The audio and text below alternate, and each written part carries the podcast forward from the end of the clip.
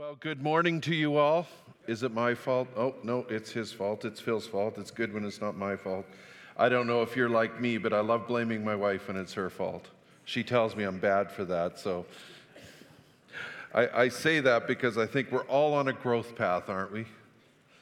And I am 58, and uh, those who are 80 would say that's very young. Uh, but I'm starting to feel my age now and again, and uh, especially when I do crazy things. But uh, I, they always say you're only as old as you think you are, and I'm starting to feel that theory's not right. But uh, uh, two Sundays ago, we had about 120 people come down to the front for prayer. And I, I, I want to point that out because probably my biggest concern is we are a fast food society. Get it quick, get it over, go to the doctor. Can you just give me a shot of something? I'll be better, I'll be good. Uh, we usually aren't there for the long haul. We usually aren't there to really see significant change. So, what people experienced two Sundays ago is they asked God to fill them with His presence uh, for various reasons. And let me encourage you if you're one of those 120, hey, there's a movie on TV like that, but if you're one of those 120, uh, may I just beg you, stay in the journey. Every morning when you put your feet on the floor, say, God, fill me with your spirit. I want to be who you've made me to become. I want the old man to pass away and the new man to show up. I want this heart of stone replaced with a heart of flesh. I want to be different. I want to be changed. I want to know who you're making me in Jesus.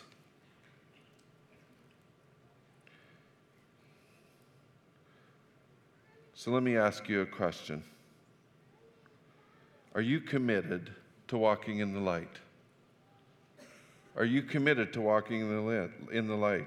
Are you committed to staying connected to Jesus, the vine? Let's pray. Heavenly Father, as we uh, very briefly this morning look at a really big, long text, uh, would you give us understanding? Because honestly, God, so much of the Bible is just gibberish if your Holy Spirit doesn't give us understanding. So, God, give us understanding as we go through your Bible, the Word today.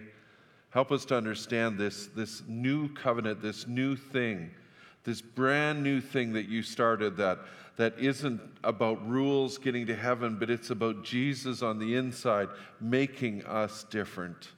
Help us to get our minds around that today. Give us understanding. In Jesus Christ's name I pray. Amen. So today we're in Acts chapter 2, verse 14. Now, if you remember, the book of Acts is basically the story of the early church, the church as it's just getting started. And of course, there's Matthew, Mark, Luke, and John. It's all about Jesus, those four little books in the Bible. And uh, then you have the book of Acts, which really is a flow through of the book of Luke that describe Jesus. And you may remember, whether it's in Luke or John, Jesus was very concerned that his disciples don't go anywhere or do anything until they're filled with the Holy Spirit. And that is so critical for us to get our heads around that, that if you try to do anything in your flesh, you will come across as a judgmental, nasty, egotistical person. If you do it in the Spirit, what's the fruit of the Spirit? Love, joy, peace, patience, kindness, goodness, gentleness, and self control. That is the life in the Spirit. And we need to get our minds there. We need to understand that it's not all about the Old Testament law. But it's now about a relationship and a walk with Jesus, hearing his voice, reading his Bible, letting his spirit fill us so that we can be overcomers in our sin. So, Acts chapter 2 follows that beautiful story we read two weeks ago where the Holy Spirit comes upon the disciples. Uh, they go out to the street. In fact, some people stood amazed at what was going on. They were speaking in languages that weren't their own. Others, though, mocked. And you might remember I said there's some people that mock. And they said, Oh, are these guys drunk? And then we get to verse 14, a carrying on of this story. Then Peter stood up with the eleven raised his voice, and he addressed the crowd. Fellow Jews, and all of you who live in Jerusalem, let me explain this to you. Listen carefully to what I say. These people are not drunk as you suppose. It's only nine in the morning. No, this is what was spoken of by the prophet Joel. In the last days, God says, I will pour out my spirit on all people. Your sons and daughters will prophesy. Your young men will see visions. Your old men will dream dreams. Even on my servants, both men and women. I will pour out my spirit in those days, and they will prophesy. I will show wonders in the heavens above and signs on the earth below blood and fire and billows of smoke. The sun will be turned to darkness and the moon to blood before the coming of the great and glorious day. And everyone who calls on the name of the Lord will be saved. I don't have time to go into all the idiosyncrasies or the intricacies of this prophecy and where it kind of harkens to and where it goes. But I want you to focus on that last verse. And everyone who calls on the name of the Lord will be saved. You see, Peter is explaining the filling of the Holy Spirit. And you might remember two Sundays ago, I said that up until this point, the Holy Spirit usually would only come on somebody for a short time. They would have superhuman strength, or they would have wisdom, or, or there was one or two prophets that it said they were filled with the Holy Spirit their whole life, but that wasn't the norm. It was just a few people. Now, as Joel prophesied, he said, the Holy Spirit's going to come on everybody, literally. A piece of the Heavenly Father, the loving Heavenly Father, is going to be placed inside those who believe in Jesus. And this is revolutionary. This is light pushing out darkness in our souls. In essence, Peter is teaching there is a new thing happening. And he proclaims it, and everyone who calls in the name of the Lord will be saved. Let me ask you a short question today Are you saved? Are you saved? I was sitting in the front pew. I was thinking about this text and I thought, man, Billy Graham, I miss him.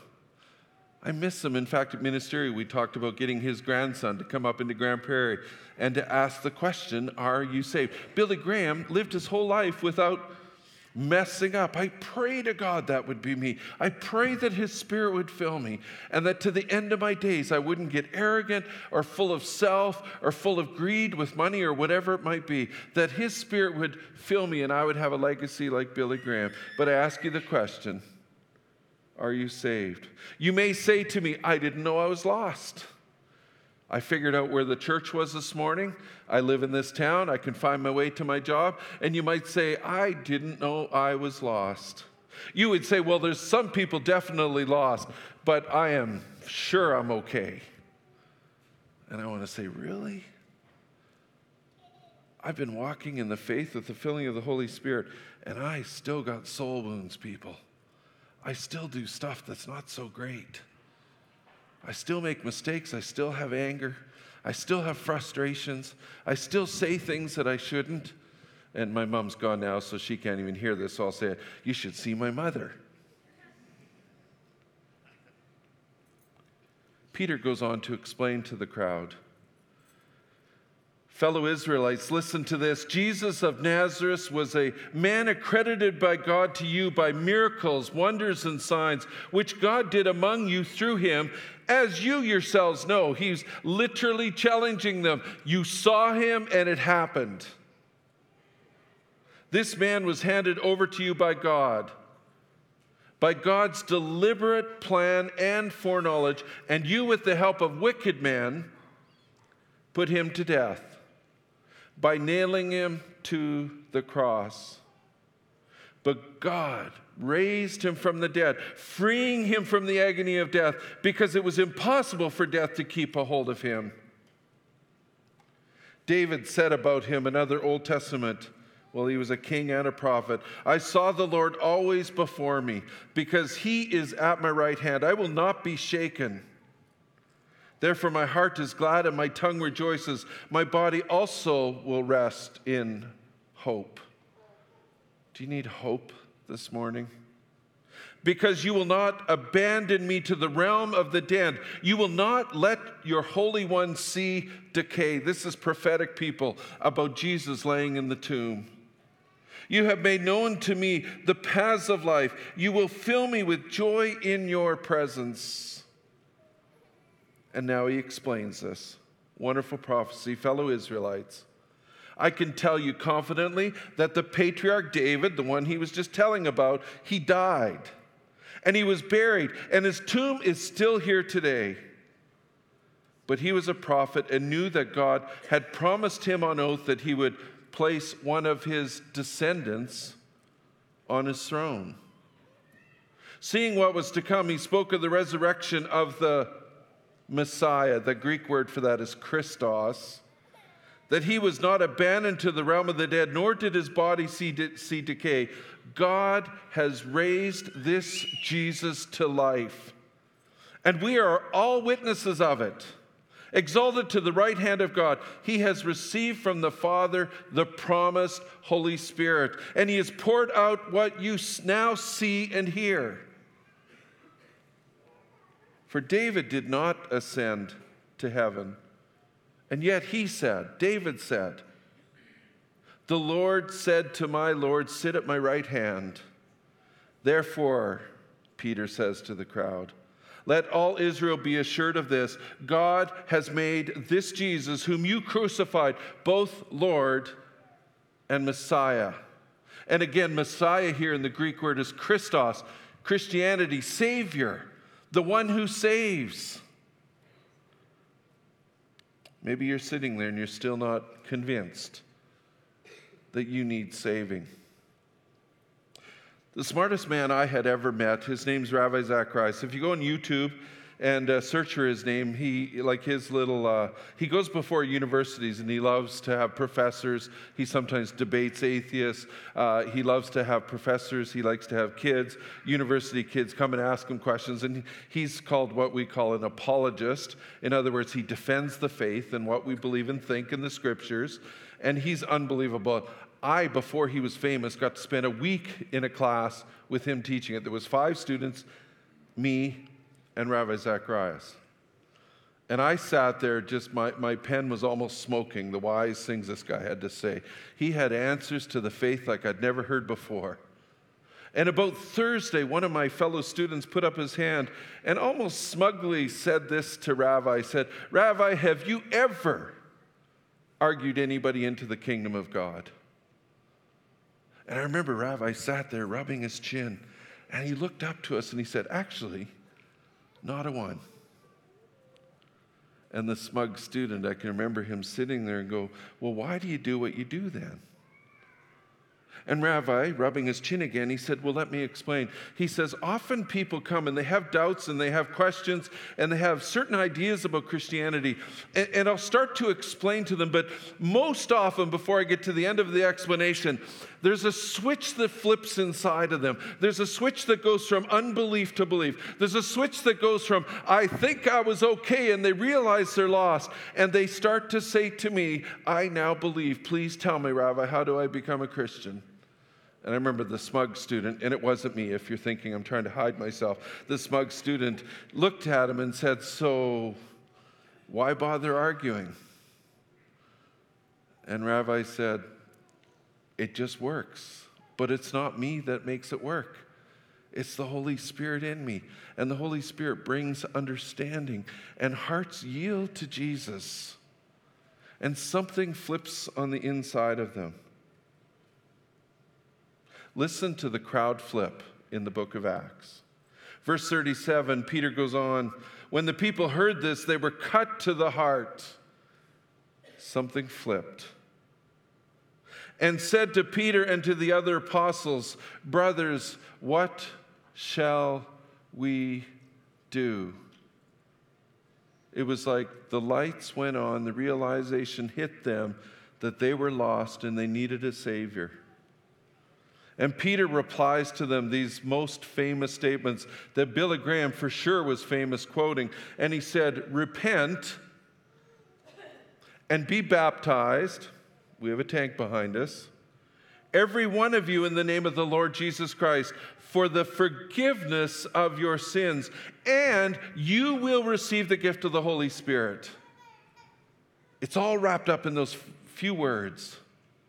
How can you have God's holiness, a piece of heaven, placed inside of your heart that's gone astray? And, and it starts from the inside out to transform and change you. It's not this external, I'm going to do good stuff and hopefully I start feeling better on the inside. It's actually on the inside, God begins a new work. But as this text says, you have to understand that you need to repent and be baptized for the forgiveness of your sins. Now, let me unpack those three things repent, be baptized, and admit your sins. I want to start with the admit your sin part. In the counseling world, and I'm not talking the church counseling world, but in the counseling world, any good counselor worth his salt will try to figure out where is the lie that you're believing, where is the hurt or the pain that you have or where is the mistaken identity or, or and, and get you to the point and if they're worth their salt they'll, they'll get to the point and go do you hear what you're saying? Do you admit that maybe you shouldn't think that way or uh, maybe that behavior isn't good for you? I mean there's so many i just love going on google. It's such a wealth of inspiration. You go and google you can find an excuse for anything. Just look you know uh, uh, why I should be an alcoholic. I'm sure it's on there. It's probably on YouTube, probably 30 videos. Or why should I do acid? It's probably on there. Why should I do eh, meth? Or it's probably on there. It's good for my soul. It makes me. I mean, this stuff is so destructive. But we need to admit to ourselves that we're lost and then the repent part, that's a really old word, hardly ever used outside of the church. But repent means I, I was heading this direction and now I'm going to go this way. Repent isn't just coming to an altar and saying, I'm sorry. Repenting is, I'm going to get to know who I am in Jesus. I'm going to be a different person. I'm going to let God start to lead me. I'm, I'm going to read His Word. I'm going to go to church and I'm going to discover what it is to be a Christian.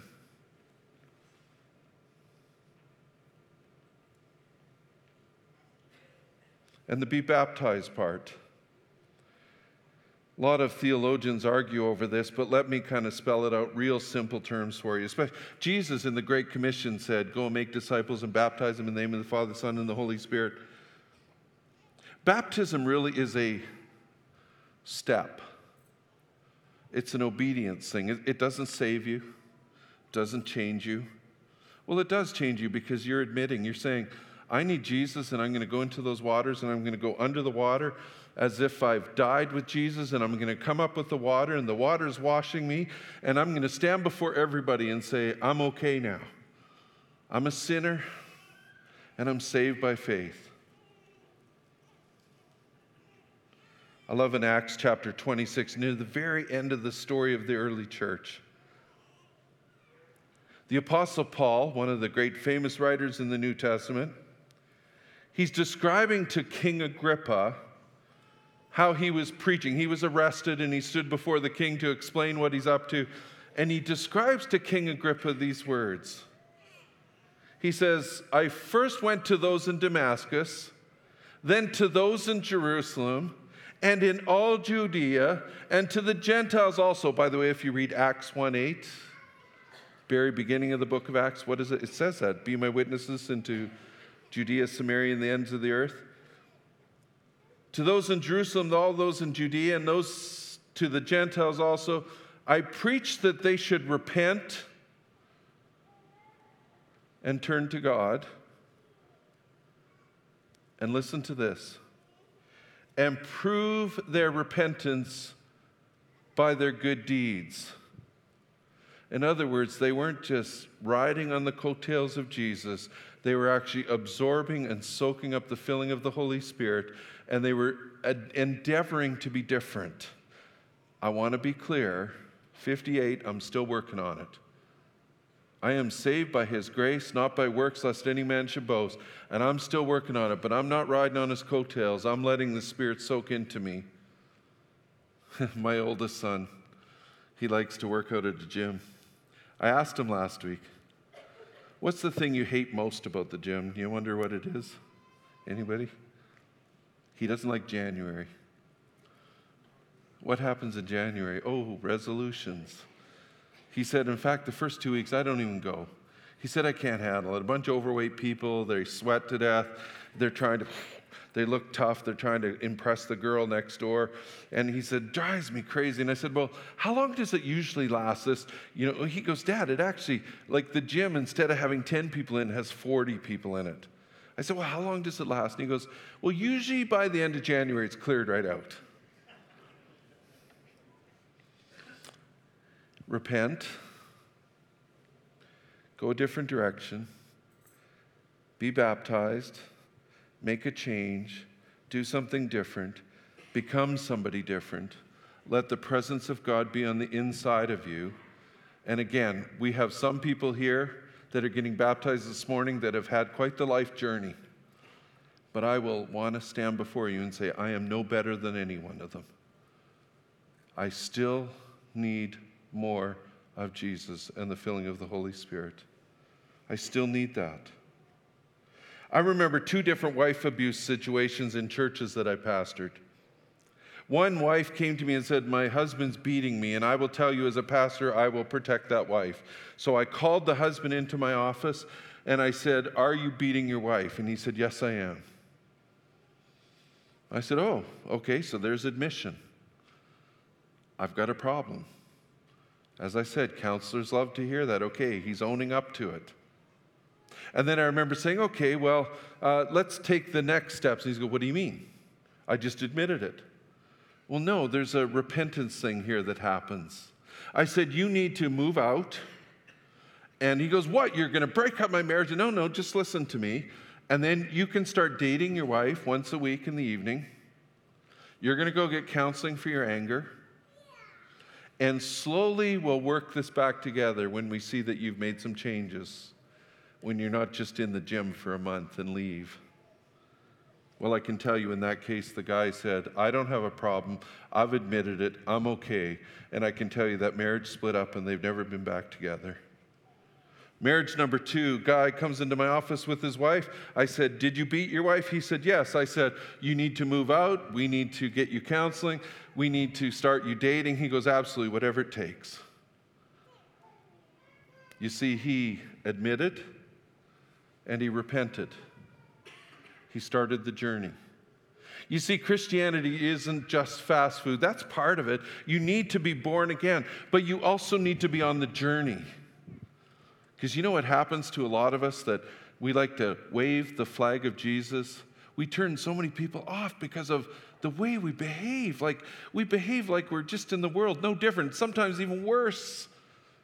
And I'm terrified of the pain and the hurt that we've caused as a church because of that. May we be committed to admit and to believe and to repent and to make the steps, some to baptism and on to be in a life group, to be in prayer, to pick up our cross every single day, read our Bibles. This sounds a little bit onerous, but this is where it gets really exciting. You go, man, I don't know if I can do it. By the end of January, I'm out of the gym. Did you know God has given us the Holy Spirit?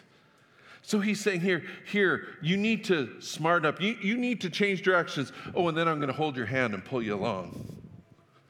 Most of us don't get that. Go, Well, I can't do it. Yeah, you can.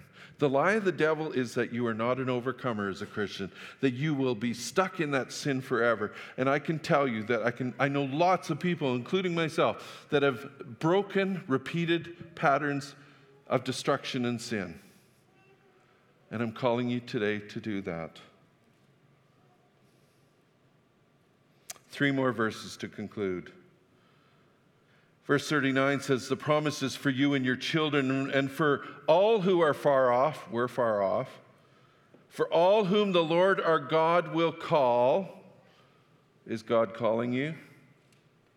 With many other words, he warned them and pleaded with them save yourselves from this corrupt generation. When I was 10 years old, there wasn't a lot of difference between Christians and the way they acted and a lot of people in the world. I can tell you things are changing. I think it's an opportunity for us to be filled with the Spirit and be different. But listen to this Those who accepted his message were baptized. We've got a tank ready here. And about 3,000 were added to their number that day. Now you go, 3,000, well, that, you know, pretty cool. No, this is the Holy Spirit working. And maybe you're here today and you need to admit you're a sinner. And, and, maybe you need to have a plan going forward. And maybe for some of you, you need to be baptized. You've never done it. And I want to tell you, the devil's trying to keep you from taking this step because it's a step of obedience. It's a step of saying, God, fill me, God, wash me, God, cleanse me. And so we're happy to do spontaneous baptisms. We got about six or seven people. By the way, you need to get out and start getting ready if you're in here and we're going to baptize. It's not going to take long. I think we've come up with a new way to do baptisms that are going to speed things up a little bit so you don't have to sit there forever. Not that you ever got bored. Never. You'd never say it's such a cool thing being baptized. But go out and get baptized. And maybe you're sitting here going, Well, I believe a long time ago, but I've never been baptized. We have elders out in the atrium. They got little clipboards. Go talk to one. He'll ask you some questions. Let's get her done.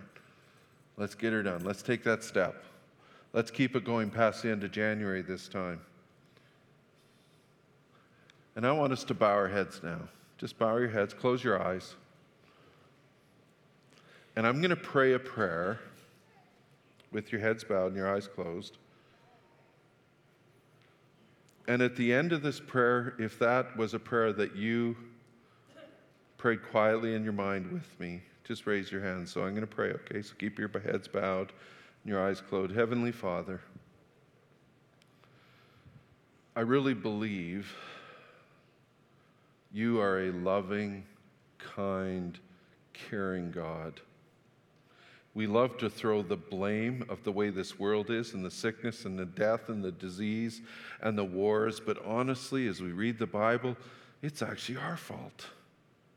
We love to play that blame game. It's my wife's fault, or it's my kid's fault, or it's the sound guy's fault.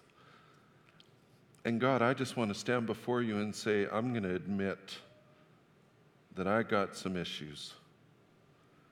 And there may be somebody here that's ready to say, I've got issues and I need saving. So, Heavenly Father, save me.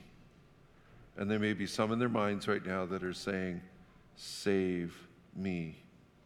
With your heads bowed and your eyes closed, if you want to do that right today, just raise your hand up.